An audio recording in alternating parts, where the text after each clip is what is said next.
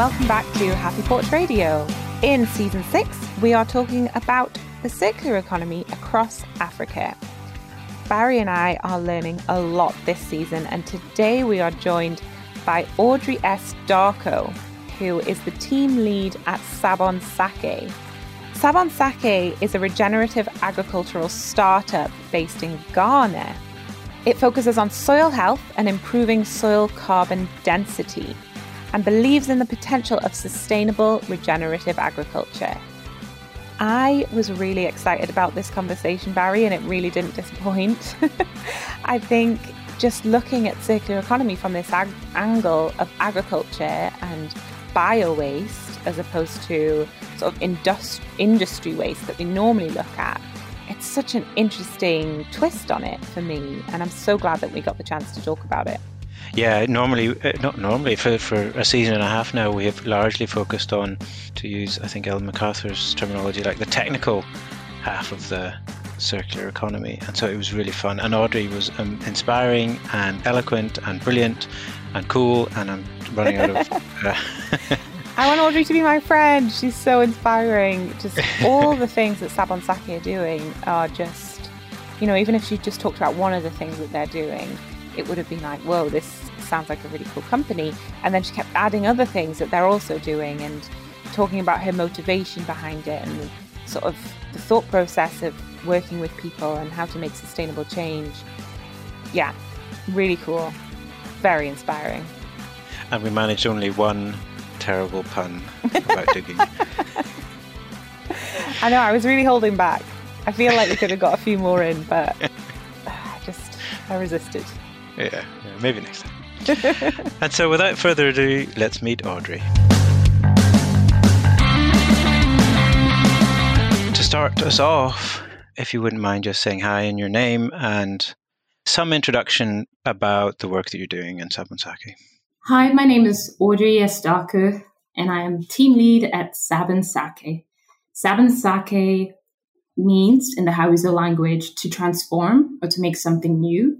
And for us, we are a research and environmental restoration organization focused on not just transforming agricultural waste or biomass waste into value added products, but then also transforming the mindsets of the rural communities that we work with on how to preserve their environment and to also recycle waste within their communities. Brilliant. And welcome to Happy Porch Radio. Thank you really interested. We talked just before we started recording about how in this season we haven't talked much about the biological cycle in terms of the circular economy. So I'm really excited for this conversation. Let's start to dig to by exploring a little bit more about what you described there. So, and starting from this last thing you said with mindset, can you tell us a little bit more about what that means?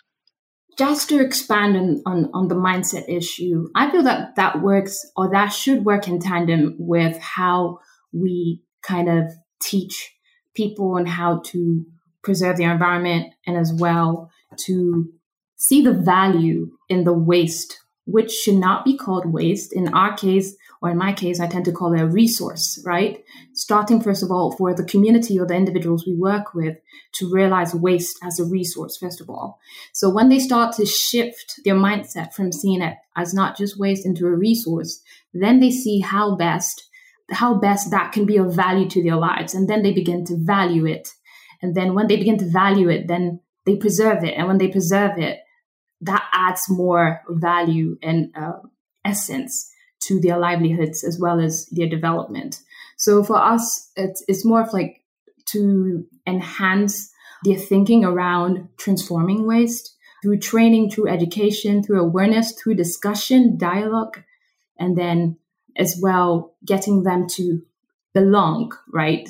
See how it's, it's, an, it's an advantage for them to make use of the waste, transform it for their betterment. That's how it, I would I would talk about transforming mindsets or the mindset thing um, linked with circular economy.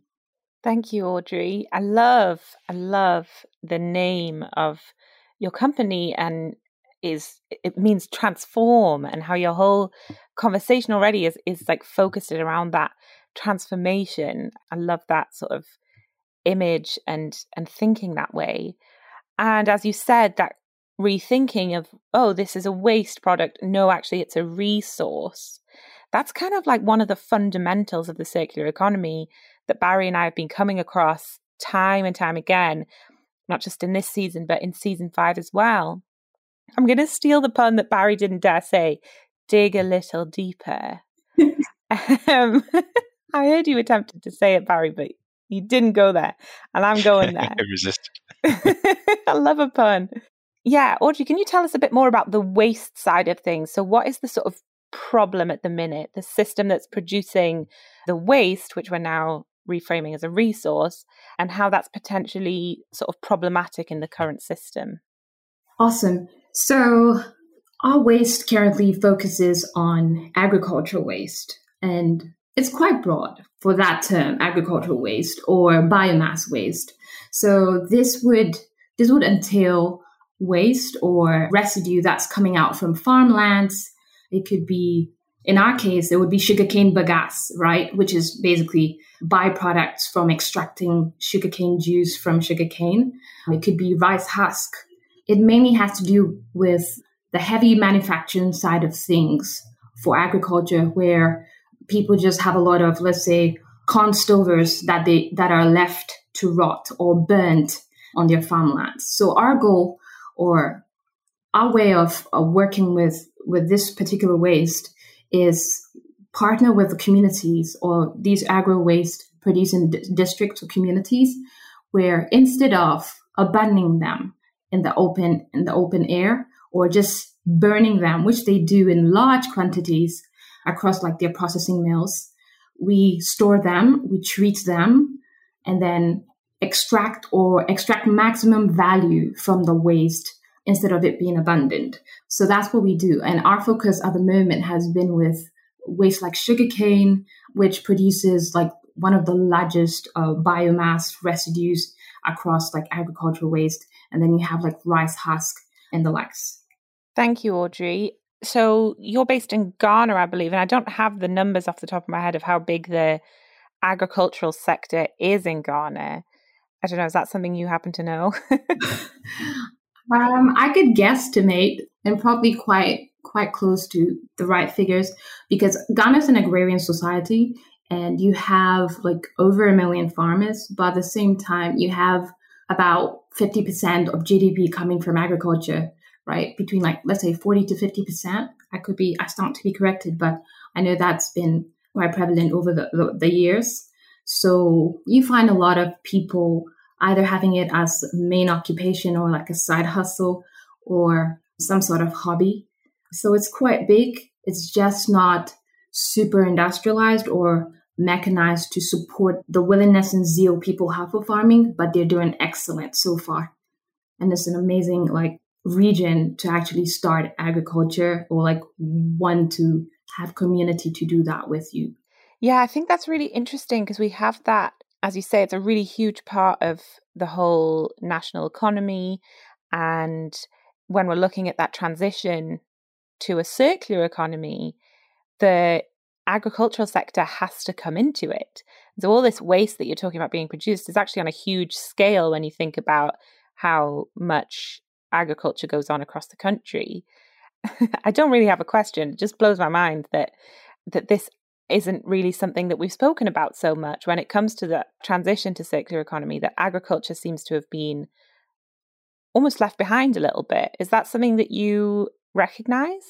Yes exactly. And just to buttress that point as well globally according to like the uncrd these these are since our company is also a research organization we tend to also like you know feed off that feed off like scientific facts and research. And globally, according to like the UNCRD, there are over 998 million tons of agricultural waste produced per year.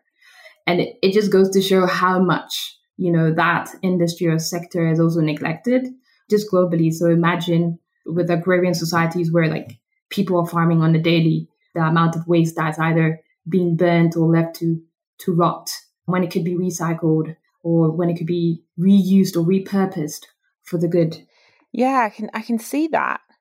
I suppose a question, listening to this, a, a question that might come up would be okay, so yeah, there's a lot of agricultural waste that comes up when you're farming at such a huge scale, but can't it just be composted? Isn't that sort of the point of these organic waste streams that it can just go back into the ground in some way? What would you say to that, Audrey? Huh. That's that's a very good question. Um, very good um, how do I call it statement. And I feel like it's also a great branch that a lot of organizations and a lot of communities are going into. I mean, it's it's a good way to put waste to use. But for us at Sabon Sake, our focus lies on even how we can move on, you know, from a circular economy and even, you know, dive head on straight into a regenerative economy as well. So it's more of like we're trying to put one foot in, in the circular economy and then jump onto regenerative. And that necessarily would take a holistic approach. And that would mean that not just composting, it would mean that how are we making use of resources that have been depleted as a result of like the conventional ways and then build upon that to better the agricultural system. So for us, at the moment, we are currently um, using a carbon capturing system that allows us to turn these biomass waste into stable carbon such such that it's stored into the ground to help mitigate climate change. And as well it becomes a soil additive that can help act as a good catalyst for composting. So we're we're kind of like you know helping people compost a bit faster because we know that composting takes quite a number of, of months or weeks for it to mature. And then our process, as, as well as, you know, helping to better the climate or, or the environment can also help stimulate the processes for composting a bit more faster. I love the, the fact there, Audrey, that you're talking, you introduced the term regenerative as well, because that, well, it's very inspiring. And that example you just gave there, I think is brilliant. It's not just in the same way that I often say recycling is, you know, it's not just recycling in terms of circular, it's not just composting in terms of bio waste as well. I mean, that's part of it, but it's not all of it. So you're talking there about doing carbon capture and facilitating or being a catalyst for, for, for the rest of the process. I think that's brilliant. Do you have any other examples of the work that you're doing that can kind of make it real like that? Yes. I talk about the I'll talk about the ecotourist side of things, where for me, I would see a bit of the practice of circularity there. So we currently reside within a community that has a a UNESCO, you know, it's a UNESCO Ramsar site. It's, it's it's a wetland, right? A conservation area. And over there you have tourists coming through. You have both locals and people outside of the region coming to either go on a canoe safari or you know deciding to just see how sugarcane waste is turned into let's say a soil booster or how sugarcane juice is produced into a local gin or rum for instance for us we realized that having the need for let's say local management right where when tourists come you have let's say revenue that comes in stay within the community where the tourists generate income for the community. And then from there, the community is able to save a percentage of that into a local fund that helps maintain the tourist side as well as support their livelihoods. And then where that revenue as well is reinvested back into that nature based ecosystem or ecotourist site. And then that creates a closed loop where the environment is being protected, sources of income are also trickling down to like the locals and as well going back into the let's say the reserves and the wetland areas or the tourist attractions. So that's one example where I see circular economy. And then the second one would simply be with how we're turning like the biomass waste, sugarcane, for instance, using the, the, the, the leaves or the trash, as we call it, or the bagasse, and then turning that into soil boosters right? That help farmers within our regenerative farming network to apply before they start planting. So in, that sense, the waste instead of it bent, is transformed into something that is helpful for good for soil health. It goes back into the ground, produces plants and yields that are good and strong, and then goes back to feed the world, and then the cycle continues. So those are the two perspectives or angles I see it, but I, I feel like there could be more. That's so amazing. So amazing. I love the fact in that first example when you're talking about this full human social part of that process, eh, you know, and keeping things local and making that closed loop. That's I, I'm just I don't have a question. I just think that's awesome. and also tying that back to what you described at the start when you were talking about the mindset change. I assume that is when you talk about the community aspect there and, and things like ecotourism and the and the and the viewing waste as resource. I assume this is kind of what pulls it all together. Is that a fair assumption? Yes, it's a fair assumption. And also creating the avenue for people within the community to see themselves as stewards, right? Not forced, not some sort of coerced situation, but they feel like I need to own up to this and take care of it. So, so because of that, I'm willing to stand up and manage this resource, right? I'm willing to tell another farmer who might not be convinced yet that burning biomass waste is, is not good and say, hey, stop, we could use this for something else. Or being able to be strong and say, I will take care of this water body that lives right next to my house instead of dumping the waste because it would give me a source of income. That's one. It will get me better. There'll be a better economic spillover, for instance. And then as well, I'm able to preserve the landscape that I reside in. So it's more of like making them own up and have a sense of belonging as well to the process of trying to protect their environment, preserve their landscape, and to take care of, of resources that they first thought was waste.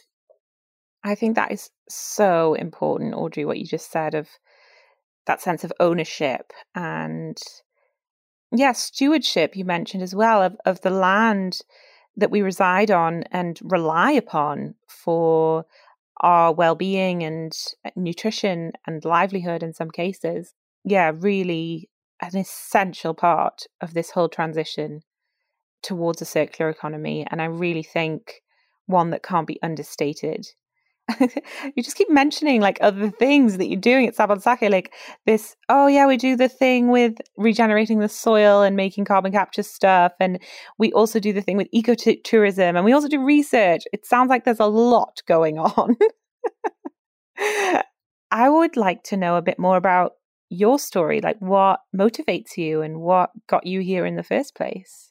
Okay, I'd say it's research. So research is at the apex of the pyramid, and then you have agriculture, and then you have nature under ecotourism or nature based tourism. So research got me to start this.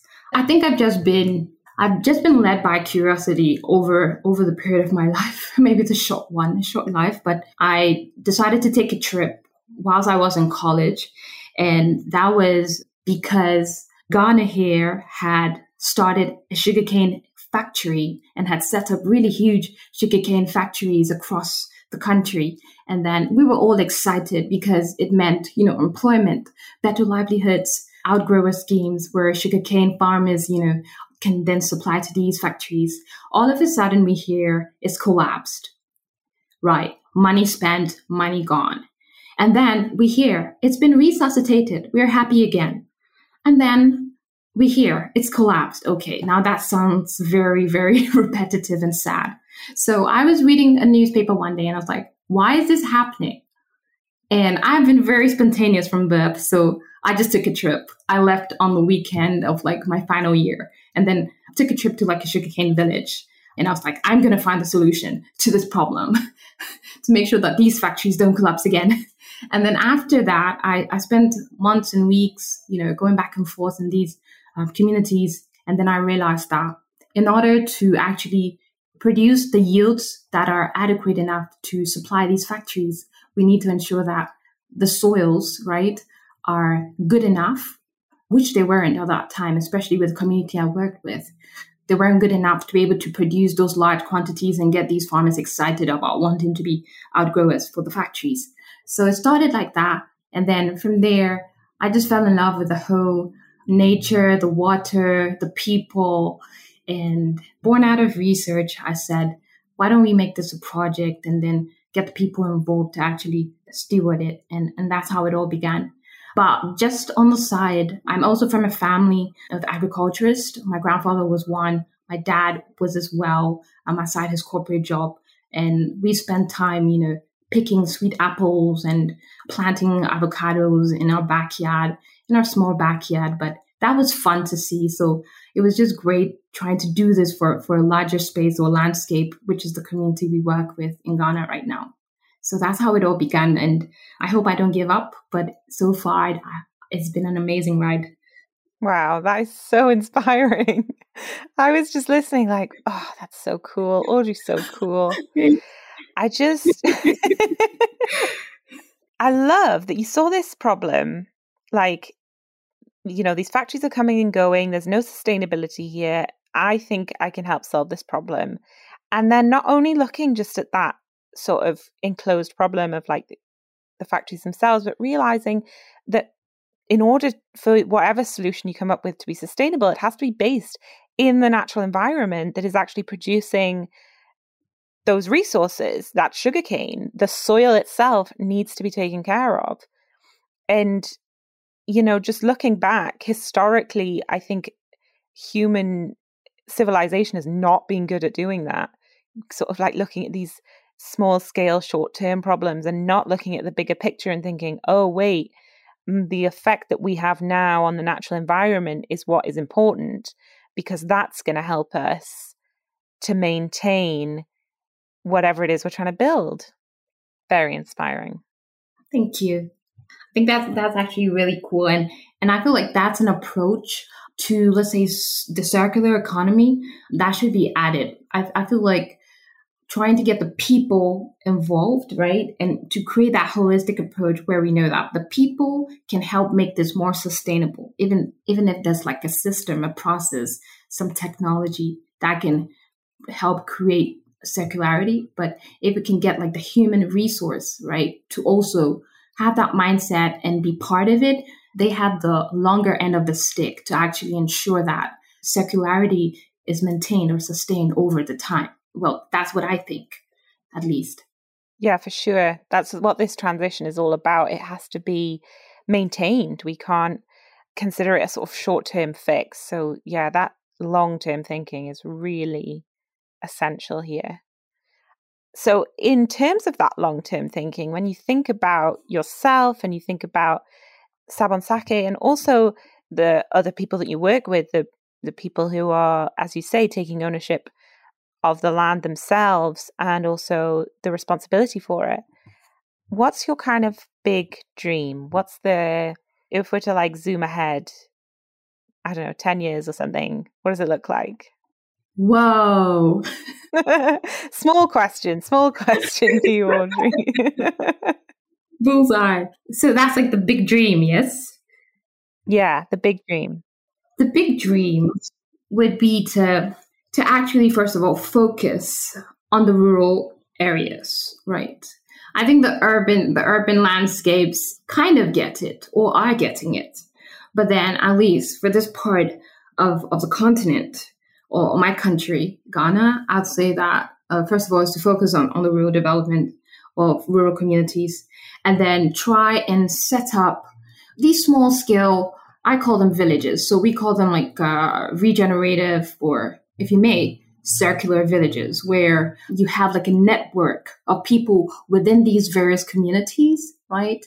Having consistent dialogue or discussion about these things, how we can make waste a resource and mobilize it for our good, and then create those small scale processes, right? Making it more open source for them to actually tap into it, experience it for themselves, and see how they can apply it to their lives.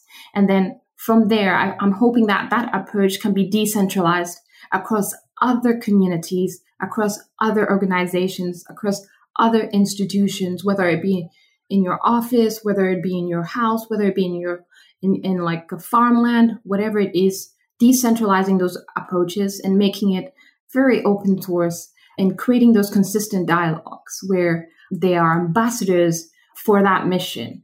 And for us, if we can do that in, in the in one community that we are working in and then move on to the next community in the next 10 years and do that to the next and hopefully capture an entire region right? And, in, in the region it could be about maybe 20 districts with 20 communities. That would be that would be the big dream. That would be the the big objective.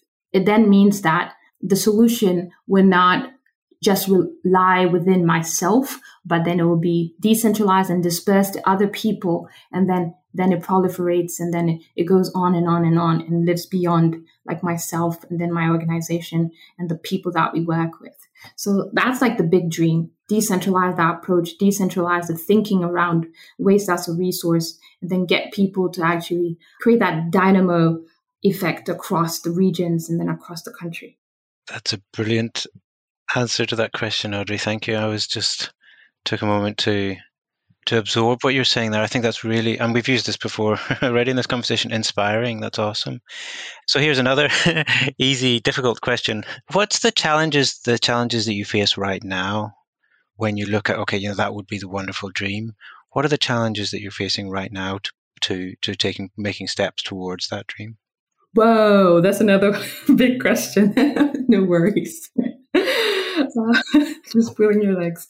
I think it would be culture because culture kind of affects your mindset, right? So, and, and you know, culture kind of takes a long time to actually build and to actually be established. So, to be honest, I, that's been like major challenge where so currently I work with a community where you know I don't really speak the language right I'm learning to but that's not necessarily a barrier, but then it means that I have to quickly evolve and learn it for myself and the people that work with, with me and um, within the community to quickly adjust, you know, and create that rapport where people can just pick up the idea and, flow with it, right? So that's one culture where you have people already having their their how do I call it? They already have their preset notions of things of how to do things conventional ways of doing things. So when you bring that idea and say, "Oh, this is this this might be a great way to try the things," there's a bit of hesitation. So a challenge there has been culture and trying to break that down or trying to create those opportunities for people to want to at least listen to you. And I think so far we've done our best and it's it's getting better and the way out in order to to create that culture has been to create dialogue, right? Consistent dialogue. And, and for, for us, if we can do that do that more frequently, it would be more easy to to be frank. So um, that's been a major challenge.